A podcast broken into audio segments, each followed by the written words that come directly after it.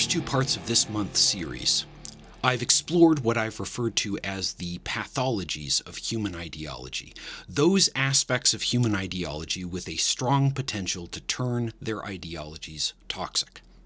With an emphasis on their manifestation in religion, as is fitting for a show focused primarily on the philosophy of religion, I looked in particular at the pathology of dogma, the pathology of hegemony, and the pathology of nihilism. In this essay, I'll be explicating my thoughts on how human ideology in general and religion in particular can escape from these pathologies and play a healthy and important role in human life. To review, Following philosopher Julian Baggini, a dogma is a belief that one holds as being indefeasible, not in any way subject to revision, review, or reconsideration, when that degree of certainty is unwarranted. Hegemony, following theorist Antonio Gramsci, is an apparatus of social control, a cultural milieu in which the various institutions of our society and their concomitant hierarchies of power are framed as being natural, inevitable, and unavoidable. And nihilism, following philosophers Friedrich Nietzsche and Nolan Gertz, is a rejection of the world as it is perhaps in favor of some imagined or future reality, perhaps in favor of nothing at all. It seems particularly appropriate to be ending 2020 with this series and this essay in particular. As bad as 2020 has been, it hasn't been the worst year of my life, and actually, even with all that's happened, I'd still probably rank it among the top five. Maybe that just goes to show how rough it's gotten for me at times. But it's been a great year for the Satanist Reads the Bible project, and I'm proud of my accomplishments in that regard. Anyone else you know write 31 5,000 word essays this year? And on top of that, I've survived. My relationship with my partner has survived, and in 2020, that's nothing to sneeze at, because taking a more objective and global view, 2020 has easily been the worst year I've seen in my 40 years of life. I don't need to tell you. You lived through the same year that I did, and I hope you'll take your own accomplishments in terms of surviving it into account when you look back. I'm not an optimistic person in general, but I, I think I have good reason to be just a little bit hopeful about next year. If you're not feeling it, I can't really blame you. I've been really fortunate in terms of how things have landed for me with this pandemic, and I'm sure a lot of my listeners have had it much worse than I have and might not see any value in being optimistic at the moment. I'm not going to try to convince you that there's a bright, rosy 2021 in store for us, but what I will do is do my best to keep you informed and entertained with more of my essays. I'm grateful to have received some kind letters from my listeners letting me know that my work has helped them to make it through the god awful mess of this last year. And I can't emphasize enough how much my patrons have helped me to make that happen. That's particularly true of this episode, which I spent a while flailing on before some conversations on our Discord channel got me going in the right direction. Beyond that, Patreon's platform has helped me turn this project from a a guy in a dark room ranting into the void to an actual community. Without which I don't think that this project would still be here. I'm really excited to see where, where that's going to go in 2021. But enough of that. On to today's content an answer to the pathologies of ideology.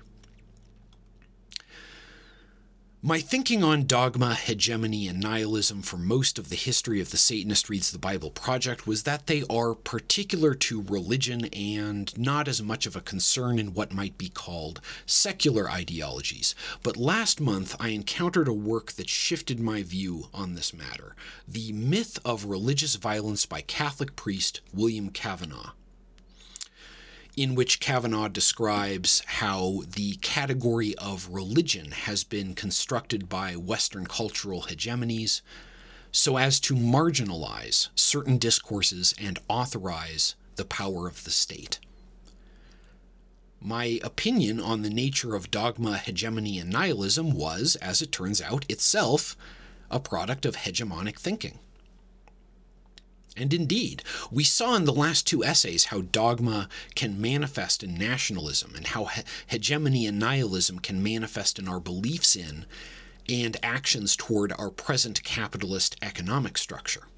So, in this essay, I intend to address not only how religion, such as it is construed in the West, can be healthy, but as well how we can take a healthier approach to all of our ideologies.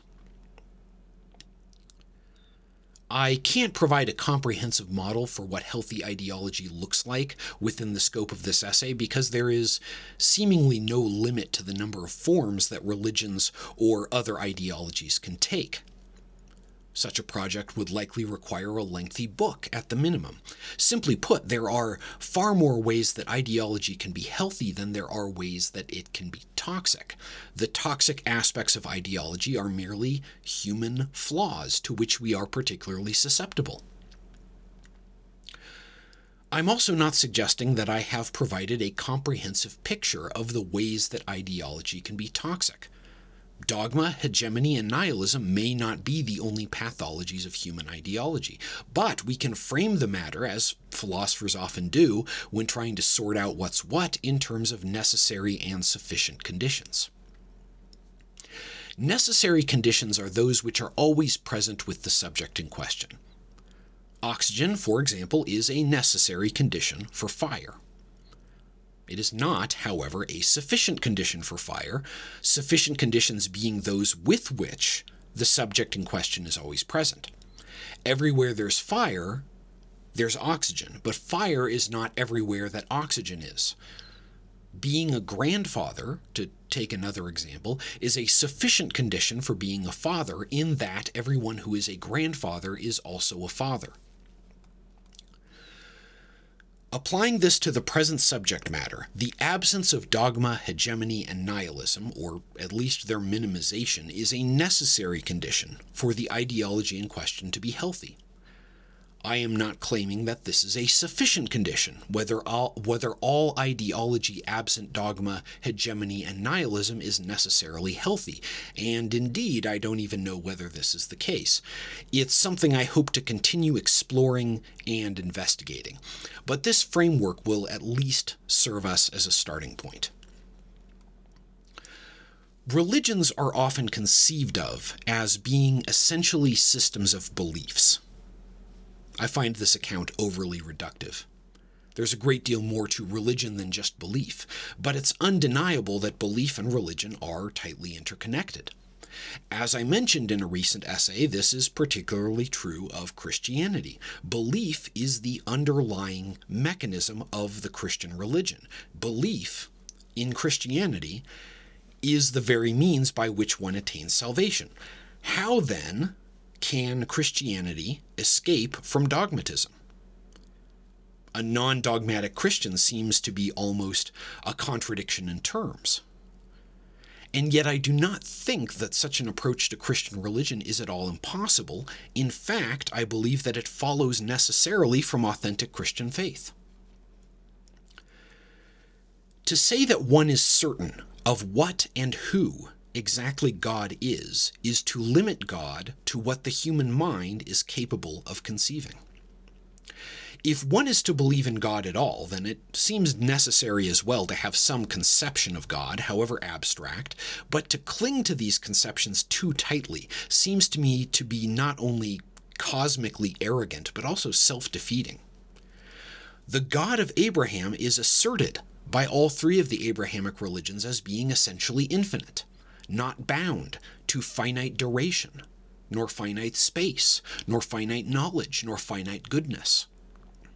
For one to claim, then, that one knows God's mind or God's plans or God's being or nature is to claim knowledge of the infinite.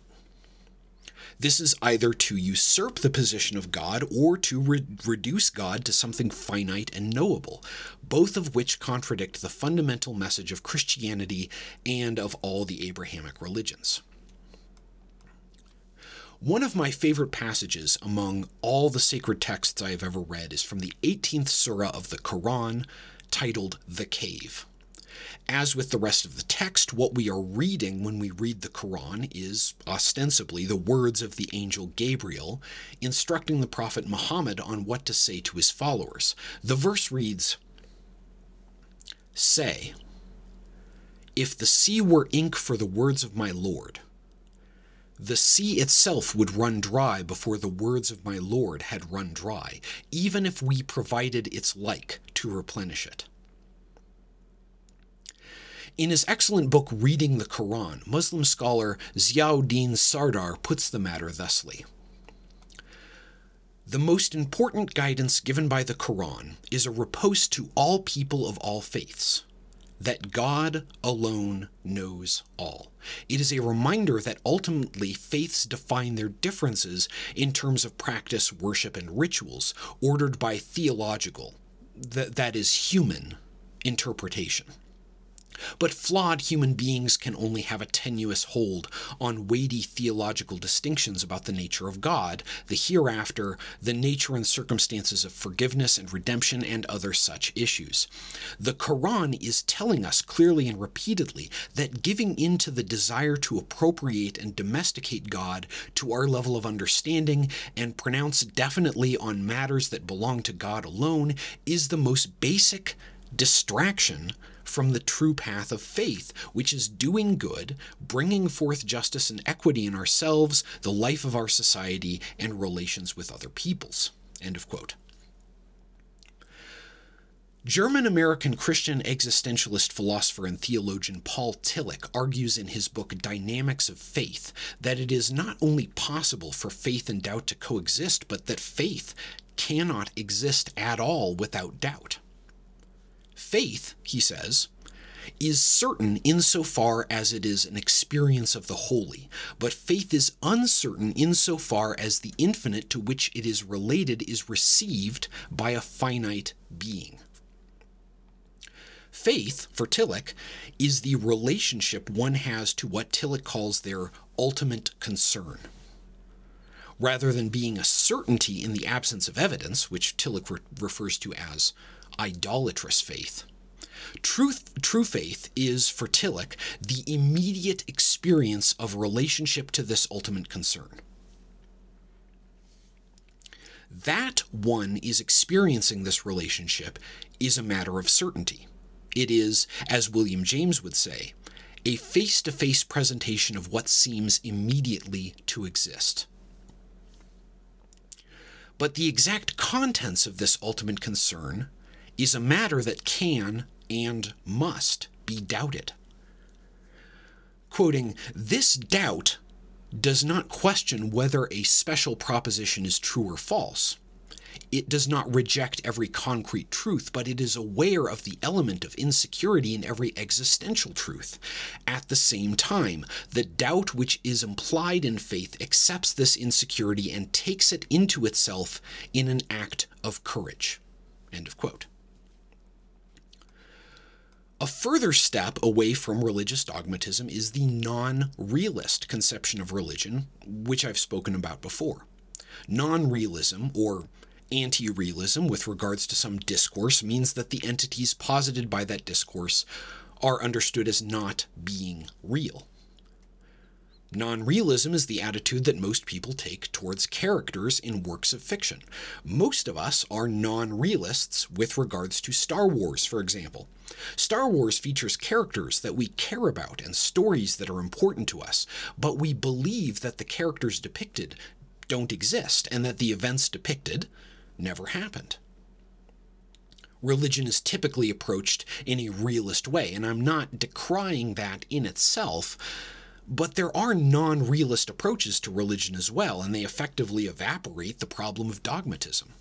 A realist Christian believes that Jesus was a real person who was, in fact, the Son of a real God and who was crucified as a sacrifice for the sins of humankind. A non realist Christian, in contrast, might believe that Jesus was a real person who was crucified by the Romans, but that God is not a real being beyond perhaps a symbol of the abstract divineness and moral structure of the universe, as William James or Ralph Waldo Emerson would put it, and that the story of the Passion of Jesus, though deeply important to this person, is allegorical. Much as it might seem that Christian non realism is a theoretical position that no one actually holds, they do indeed exist, however much they might be an extreme minority. The English theologian and philosopher of religion Don Cupitt is a notable example. Don Cupitt's website has a page on his non realist Christian beliefs. I'll quote a section from this page by way of example. For realists, everything is out there and ready made. It comes down to us from God and tradition. For the non realist, we have had to make all our own language and all our own knowledge. As the phrase goes, it's all yours. Can we get used to that idea? Cupitt thinks we must, as soon as possible. End of quote. The escape from hegemony is a more difficult matter. Hegemony often mandates participation. American capitalism is a massive hegemony, but it's extraordinarily difficult at best to extricate oneself from it and to not participate in it in any way.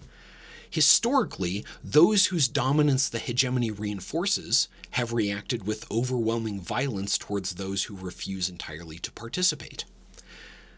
Satanism, being a countercultural religion, does not itself have a hegemony, at least that I know of. But I participate in the hegemonies of other religions regardless.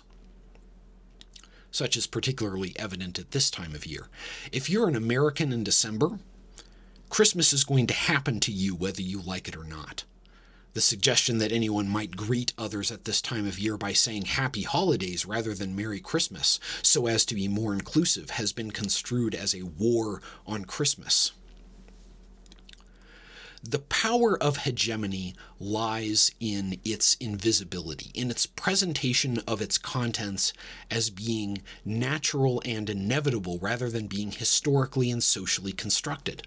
Thus, counter hegemonic religion and ideology acknowledges that its contents are a particular way, but could have been some other way. It might seem defeating for a religion to acknowledge itself as being a particular configuration of human spirituality rather than just being the way that things naturally are, but I don't think that this needs to be the case that human spirituality has consolidated around these particular configurations does not make them any less meaningful or important. Indeed, I find that recognizing the stories for what they are makes them more meaningful. A given religion isn't just the way things are, independent of us, but is rather intimately connected to our history and to who we are as humans. I've often seen it argued that religion, as compared to science, is invalidated by its historicity. Christianity, for example, is not something that would be rediscovered should humanity somehow lose all its knowledge and memory. In contrast to scientific laws, such as the ideal gas law, one, I think that this misunderstands the nature of scientific laws, which is something I'll be covering in future episodes on the philosophy of science. And two, while it's true that Christianity might not reappear in its exact form, its core tropes have appeared in multiple religions throughout history, and I think that there's good reason to believe that they would appear again in different forms. But our religions, such as they are, are our stories from our particular history. And for me, at least, that makes those stories more meaningful than whatever scientific laws we might rediscover should they ever be lost. I also think it's important that counter hegemonic ideology confront society's prevailing hegemonies. Again, participation in hegemony is difficult to avoid at best and compulsory at worst, and so an ideology which is not directly hegemonic itself may still tacitly reinforce other hegemonies. Christianity, for example, has actively supported the hegemony of patriarchy for its entire history, and so for a given congregation to merely refrain from such active support is insufficient. It remains the case that God is, throughout Christendom, described as and largely understood as being a man, which is theologically problematic as well as patriarchal such an understanding will persist unless actively countered. the nihilisms of human society in general are similarly difficult to escape from. I wrote in the last essay about the nihilism of advanced industrial capitalism, in which participation is compulsory. The general means of escaping from this sort of nihilism is likely beyond the scope of this project, but I think religion can be a means to it, provided that the religion in question is itself not nihilistic. The existential philosophies of the 19th and 20th century, those of Søren Kierkegaard, Nietzsche, Albert Camus, Jean Paul Sartre, uh, Simone de Beauvoir, and others, arose in response to the recognition of existential nihilism, the acknowledgement of the absence of objective meaning and purpose in life without suggesting that we all need to become existentialists, I think it remains vitally important for each of us to recognize that we're going to die and that we don't know what happens after. In this way, we see that death and suffering themselves bring meaning into our lives. Traditional Christianity posits the Garden of Eden as a lost ideal, along with the new heaven and new earth promised in the book of Revelation, both of which obviate both death and suffering and thus the possibility for any sort of meaningful existence. If we could only ever experience joy, there would be no reason to value it or to shape our lives so as to seek it out. If we could never die, there would be no reason to find meaning and value in life at all. More broadly, an indefeasible certainty in a particular afterlife is a dogma and would seem to usurp the position of God. Religion can reinforce or be absorbed entirely into existential nihilism, responding to the existential question of how we should live our lives in the face of absurdity and death by saying, it doesn't matter because there's another world after this one. Or religion can symbolize and structure our re- relationship to this world, acting as a framework for what is most important to us in this life, given that we're all going to die and don't know what happens after. This requires an examination of what in this life is important to us, what gives us purpose and meaning. And, and this is a project in which humanity has participated throughout our history. We've recorded our thoughts, fears, questions, musings, hopes, and yearnings on this matter in our art, our music, our poetry, and in our sacred texts, giving us ample precedent and context for this journey. The general model of religion in Western society seems to me to be something that is handed down to us. Religion in the West is like a menu at a restaurant. Lots of options to choose from, but there's no chance of you going into the kitchen to make something for yourself. The idea that anyone would ever do so is sometimes construed as being bizarre, even dangerous. This is what we saw a few episodes ago with the Branch Davidians. A conception of even Christianity that doesn't fit with what's on the menu is construed as something weird and antisocial. There are, it seems, certain models for spirituality that the respectable Westerner needs to accept. The notion that these models exhaust the possibilities for human spirituality is itself a dogma. Considering the matter in terms of how this dogma serves elite privileged groups, we can see that this dogma is also a hegemony, and when religion is construed so as to adhere to social mores rather than to fulfill our spiritual needs as humans, its true target, authentic spiritual experience, is annihilated and replaced with an imagined order absent any basis in reality religion ceases to be the worship of the transcendent and becomes the worship of the status quo. Religion ceases to be a way of transforming ourselves and becomes a way of maintaining the existing social order. Capitalism got you down? Well, no need to worry. That's just the way of things, and it'll all be better in the next life. Western gender constructs leaving you feeling alienated from your body and your identity? Well, in this world, according to God's book, men are the ones with penises and women are the ones with vaginas, and you had better get with the picture so that you get the right afterlife. I'm finding the food metaphor to be quite apt because I think humans intrinsically have a kind of spiritual hunger. I don't think atheists are exempt from this either. Watch the old episodes of Cosmos with Carl Sagan and tell me he's not expressing a profound spiritual yearning. Quoting here The cosmos is all that is, or ever was, or ever will be. Our contemplations of the cosmos stir us. There's a tingling in the spine, a catch in the voice, a faint sensation as if a distant memory of falling from a great height. We know we are approaching the grandest of mysteries. It seems to me that the way that Sagan answers such mysteries, with what we might call a scientific mysticism, is as much a religion as anything else we've construed in that way. Einstein often spoke in religious language, as do many scientists who take an otherwise atheistic worldview. In the book The God Delusion, prominent biologist, atheist, and social critic Richard Dawkins spends several pages reconciling his anti religious views with the fact that Einstein, a fellow scientist whom Dawkins reveres, often spoke of the universe that he studied in religious language. It seems, unavoidably, that religion is good for us, supporting our mental and physical health as human beings. Extensive documentation of this fact is provided in neuroscientist Dr. Andrew Newberg's 2018 book, Neurotheology How Science Can Enlighten Us About Spirituality, a book which I'll be covering in more detail in a future episode.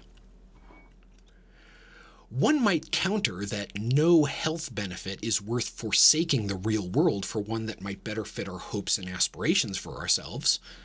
And I fully agree. That would just be another nihilism, another rejection of the real world for some other imagined world. But one of the core theses of the Satanist Reads the Bible project is that religion need not take that stance.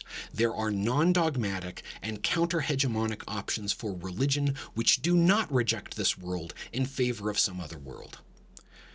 That they may not be what's on the menu at our local church, but we can find inspiration there while reading and interpreting the relevant sacred texts for ourselves. This is what Satanism is for me.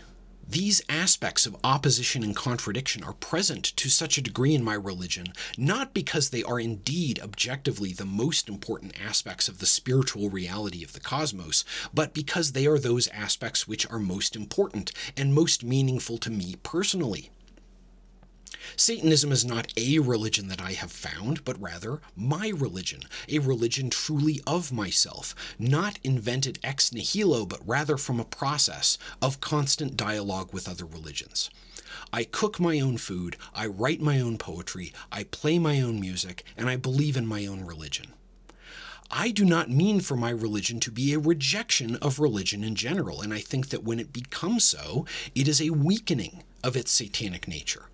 For Satanism to be what it is, it must exist within the general milieu of those religions which have posited Satan as an entity in the first place. It must exist in contradistinction to the religions to which it is a counterpart, not as something apart from them. And I'll wrap up there. Up next month will be a series of essays on the philosophy of science.